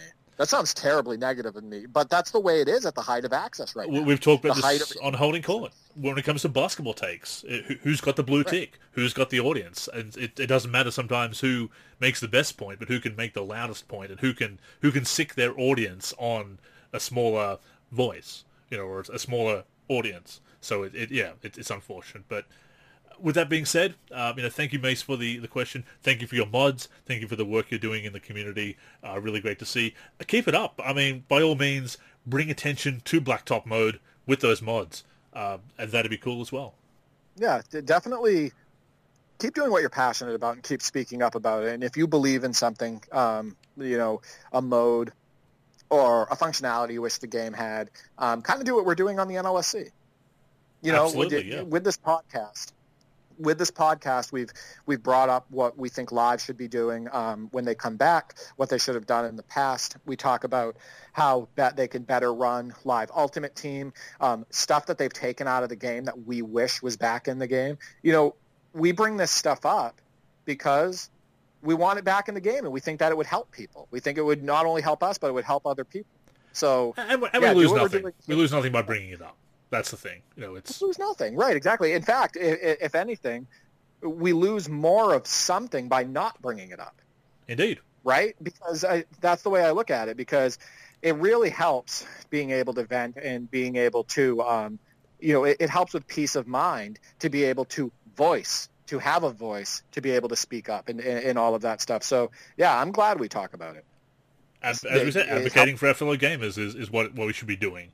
So, uh, and thank you Right. once again to uh, to Mace for that question, and again for the, the mods. Keep up the great work. We're going to finish on a uh, another interesting and fun one here. As always, we get some great questions and topic suggestions, and please keep them coming. Podcast at nba-live.com or indeed through our the forum or the social media channels, the NLSC on Facebook and Twitter. We will remind everybody of that at the end of the show, of course. This comes from our good friends Josh and Dave, Nemo Gamo, which is uh, Nemo underscore Gamo on both uh, Instagram and Twitter. Uh, asks, uh, have you seen trash talk as an in-game feature? Any examples of it used well? And would we implement a trash talk sort of system in a game? Very fun idea, of course. Trash talk being a well, it used to be a part of, uh, of basketball. Now it's an automatic technical for just rolling your eyes. But that's uh, maybe a topic for holding court, Derek. But yeah, I, I do have an idea of how it's kind of been implemented before. But before I bring that up, I wanted to throw it over to you. Can you think of a game that's had a trash talk mechanic or, or something that's kind of along the lines of a trash talk mechanic? And uh, yeah, in, in all the games that you've played? Uh, some of the um, past football games have. Um, uh, NFL Blitz, I believe, did. I think there was a couple from the uh, late '90s and stuff that I remember distinctly playing an NFL game uh, with uh, a friend of mine at the time, and they had comments like "Yo, Mama's boy" and stuff like that. And the players, um, that's specifically one of them. Players like um, you know talking crap to each other and whatnot. Um, I mean, I, I, also, I mean, I remember playing chatter because we've seen that. Uh, actually, going back and playing live 2001, you might have heard that line. If you if you played the one-on-one mode, there you might have heard some of the players yell out, "I've got more game than EA Sports," which is kind of cheesy, but I love it. Um, but well, they I mean, probably do now. um, but, but I mean, um, I mean, the, the player, player chatter has often been a thing, and we still do hear that. But as far as like an interactive mechanic where you can actually trash talk and like initiate trash talk, that we haven't seen as much of that. I, but can you recall any specific examples of it? Um, um, I, am going to go for basketball. It's it's tough. I, I want to go to a couple mechanics that I think that could work in um, in basketball games. I think I want to say NBA Live 19 was they were thinking about it or they tried something like this, but they have a thing where when you score a touchdown um, or make a big play in Madden, where you have an option to taunt mm-hmm. or to show off um, etc. Um, you have an option. It gives you an option, spike the ball, um, taunt, uh, show off, all of that stuff. So that is in some of the football games, and that's in the the now Madden, like the, the like the now Maddens, etc. Um, I do want to go back to this really quick because I mentioned this on the past podcast. I myself got a technical foul because on NBA 2K14 um, because I had my Kinect on and I said the F word. Mm-hmm. Yeah. Uh, and it caught me and gave me a technical foul, which I thought was an interesting concept, but also creepy, and I turned it off immediately. yeah. Um, the fact that the game could pick up on that. But as far as like basketball games that have taunting, there's always been player chatter. In fact, there's a player chatter setting in the um, game's settings um, where you can turn it up or down. Yep. Yep. So there's always been player chatter, but the chatter is, is really reduced to play calling and, and, and saying things like, you know, slip the screen or screen or blah, blah, blah, and stuff, and stuff like that. Not really so much taunting. Um, so yeah, I'm having trouble actually thinking of a basketball title that implemented taunting. But if they wanted to, um, like taunting and trash talk, if they wanted to do something like that, technically they could do what Madden's doing and have it so maybe a small pop-up, which I would hate this, but a small pop-up comes up on the screen after a play or a dunk that says you can taunt um, or trash talk. Uh, or maybe there's something in the controls in the control functionality that says hold this button down and push this button in order to initiate trash talk. Like there's, I mean, they could technically implement it pretty easily, I would think. Um, but it would probably be kind of lame trash talk because everything is censored now. it, so, it, com- it, comes down to, I mean, the NBA has never been a fan of having technicals in the game. It's always have to be the uh, calling it calling it a, te- a timeout with none left, you know, that kind of technical foul. Or again, they, they implemented, as you said, I, I love that you brought that up. The, the swearing if you had a, a microphone connected, a Kinect, for example.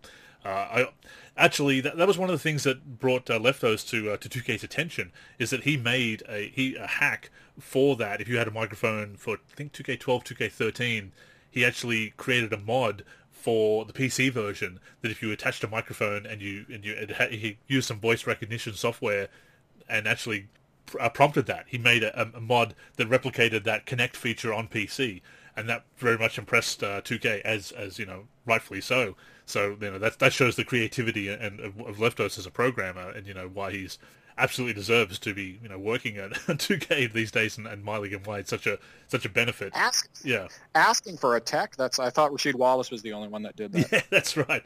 But it, but the fact the fact that he was able to bring that uh, t- that functionality in that was was a very impressive bit of programming on his part. I just want to throw that out there. That's that is kind of one of the few examples. But I'm glad you also brought up the Madden example as well, because NBA Live does kind of have that in so much as you have the celebration kind of taunts and celebrations after the baskets that they have in the one, where by flicking the stick up, left, or right, you can uh, appeal to the crowd or hype up your teammates or or celebrate or right, kind that's of what I was thinking. Of. Yeah, yeah. So you've kind of got a taunt system, and of course, in pro wrestling games, there is very much a taunt system as well. But as far as basketball, yes, you do have that in Live 19, and it's not the first time that a basketball game has done that, and not the first time an EA basketball game has done that. Recently, I've been looking back at the uh, March Madness and NCAA basketball games uh, from EA for way back Wednesday, because of course it was March Madness, and which has just concluded with uh, the Baylor Bears winning the NCAA tournament, of course. But as of March Madness 08, and it was also in 07, there was the intensity meter and, and also the uh, composure mechanic. And by pressing L1 on defense, you're actually able to taunt opponents, rile up the crowd, encourage teammates, or just hype yourself up.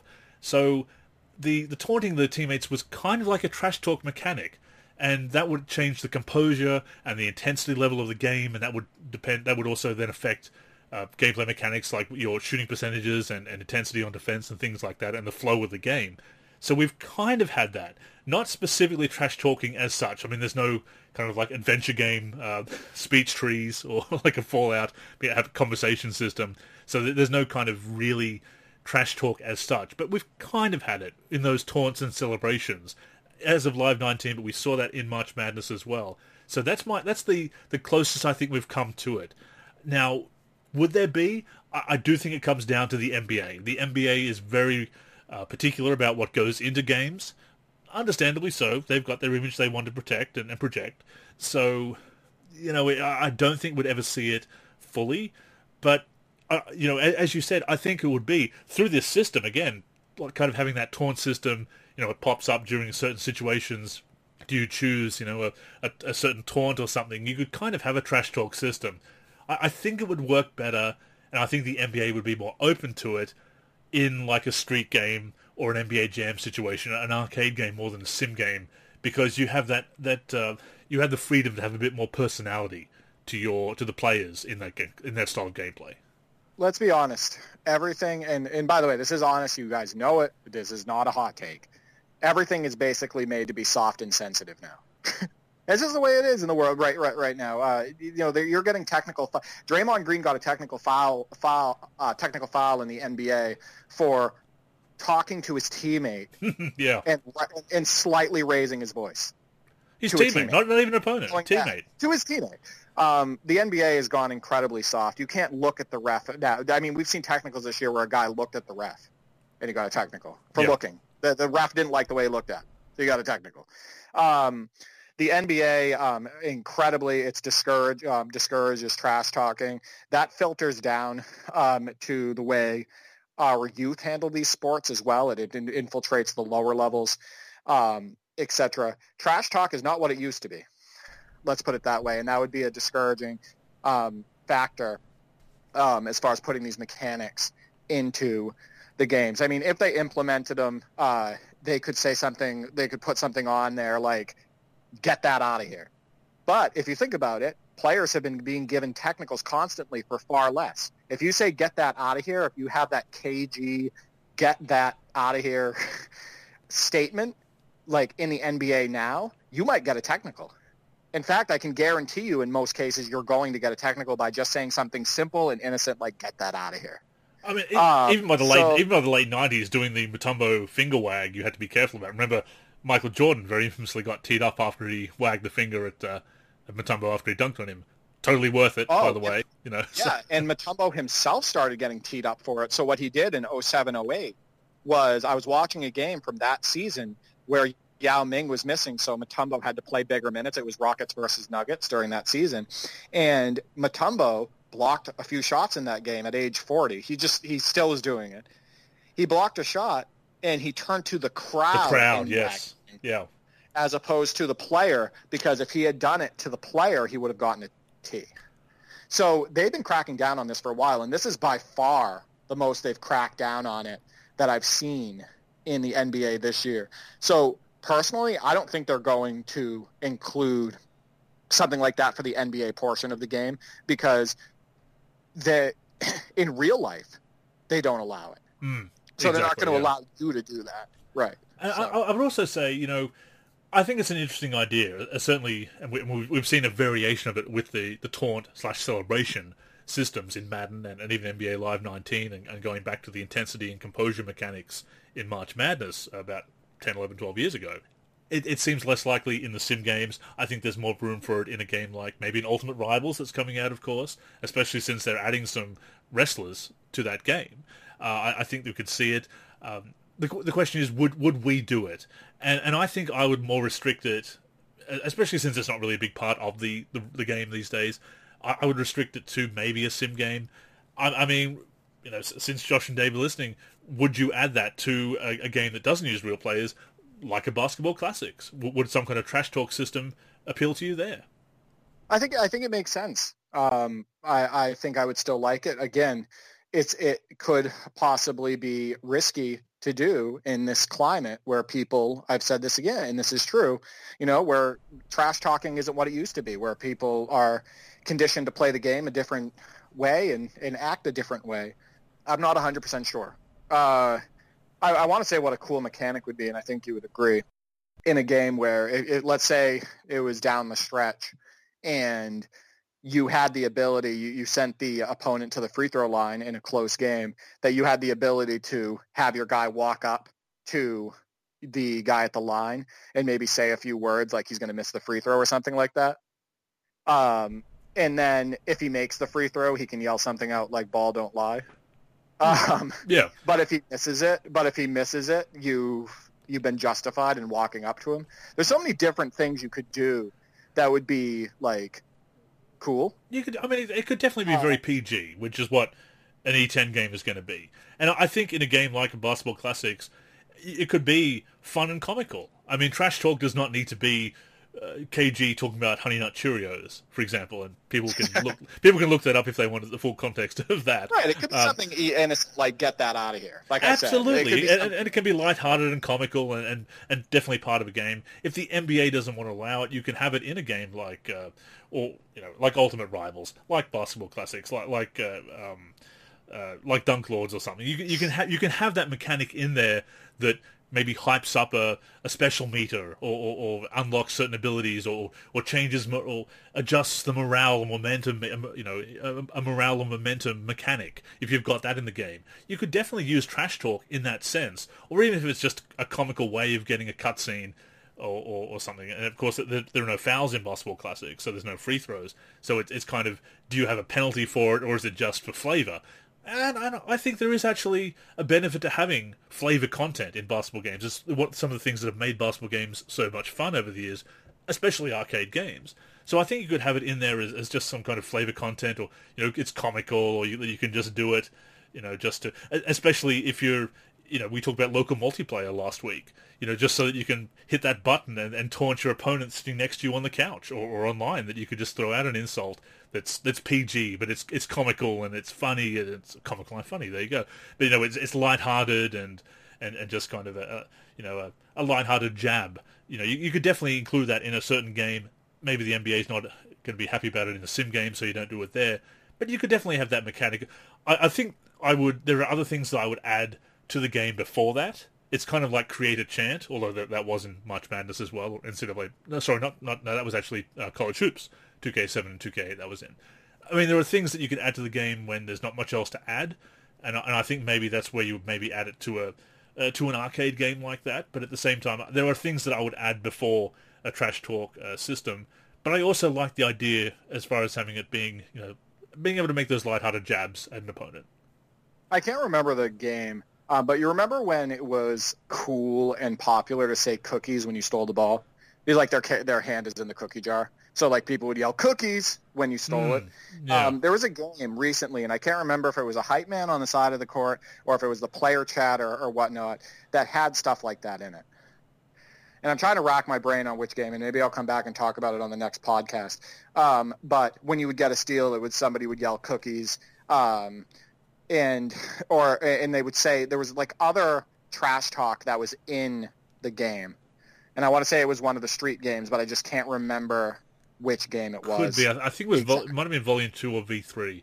I don't remember it in the original. I don't remember Joe the Show, which is of course Bobbito, uh, saying that, but it's yeah, uh, it, it sounds familiar. I, I, can't remember it either. We'll have to maybe we'll have to come back to that in the next show if we can uh, uh discover that in the uh, in the interim. But no, I, I, think there's a place for it.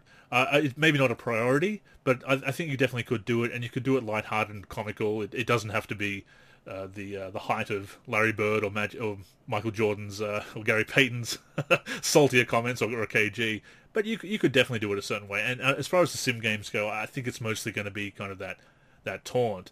And, and as far as having a, a practical use, I mean, it, it, could be just fun to do to the opponents.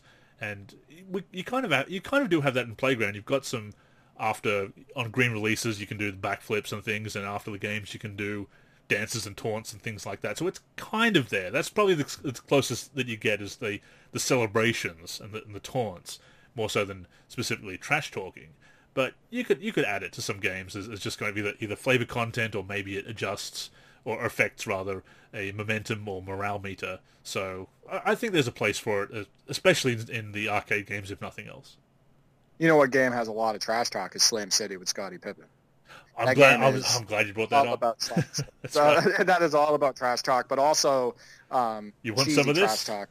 you got it. You you got. That's when you face uh, fingers. That's, that's right. And he's trash talking you. He is trash talking you and staring you down all game.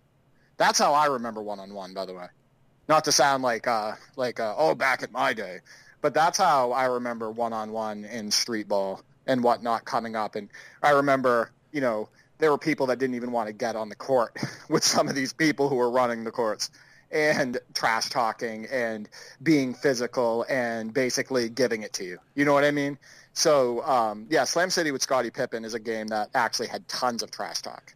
So, so what you're saying to bring this whole mailbag together is that what what we need to do is make Blacktop more like Slam City with Scottie Pippen with trash talking. Oh yeah, oh totally, and bring Pippen back into it like into the mode. I, I want him on my screen. Um, bring those characters back. Let me use fingers. You know what I mean? Let me use. Uh, who cares? I don't. I, I like. I honestly. I, I'm going to be completely honest with you. There is just something immersive about that game. I, I don't Slam City with Scottie Pippen. I don't know what it is. I think it's maybe it's because it's a concept that we haven't seen since.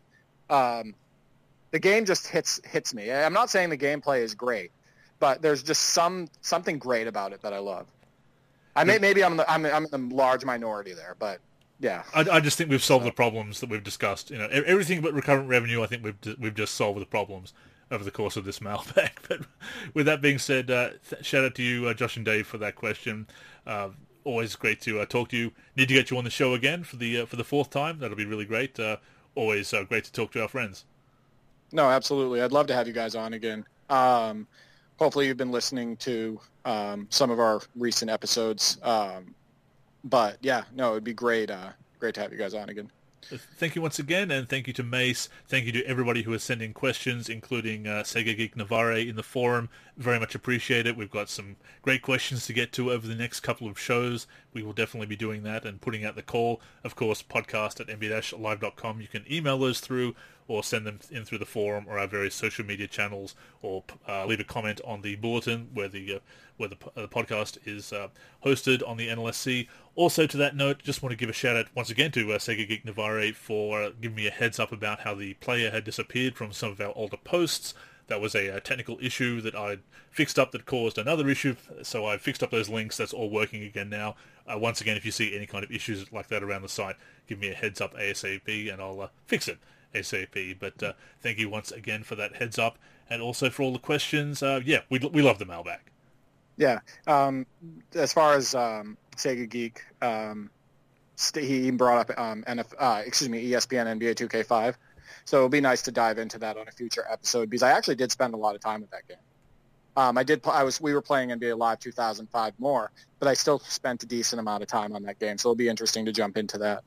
Lots of great questions to get to in the in the future, but uh, that has brought us to the end of episode number 370 of the NLSC podcast. Of course, the podcast comes out every week, every Sunday on the NLSC, which is nba-live.com.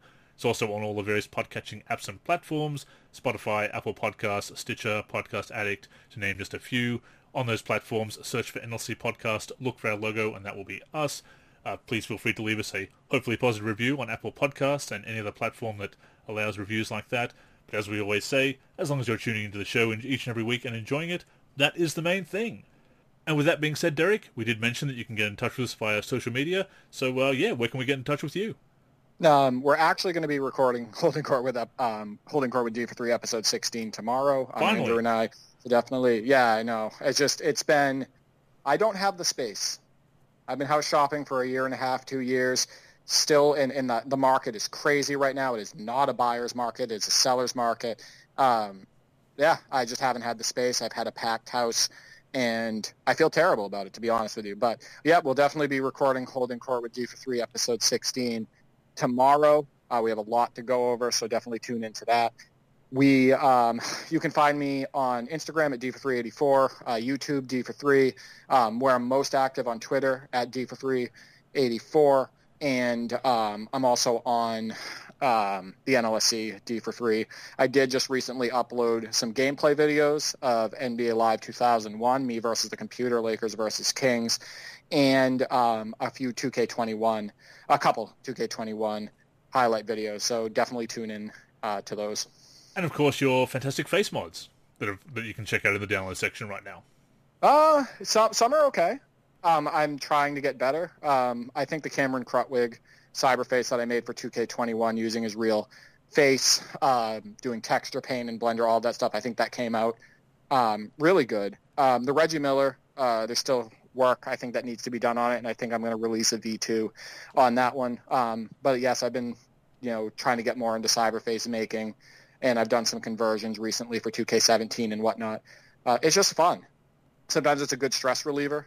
Um, you get to tap into your, you know, your, the artist side of you, uh, the creative side of you. So um, yeah, I'm going to continue trying to work on faces, and maybe someday I'll get, you know, as good as some of these great face creators like Razor and whatnot. As I said at the top of the show, I am Andrew in the forum and Andrew NLSC on Twitter. The NLSC itself is on Facebook and Twitter at the NLSC. We also have a presence on Instagram, which is NLSC Basketball. On YouTube, we are youtube.com slash NBA Live Series Center. And of course, once again, keep it locked to the NLSC itself, nba-live.com, for everything we do for basketball video games. But yes, that's all for this week, so thank you once again for tuning in. Until next time, I'm Andrew. And I'm Derek. Go get buckets, everyone.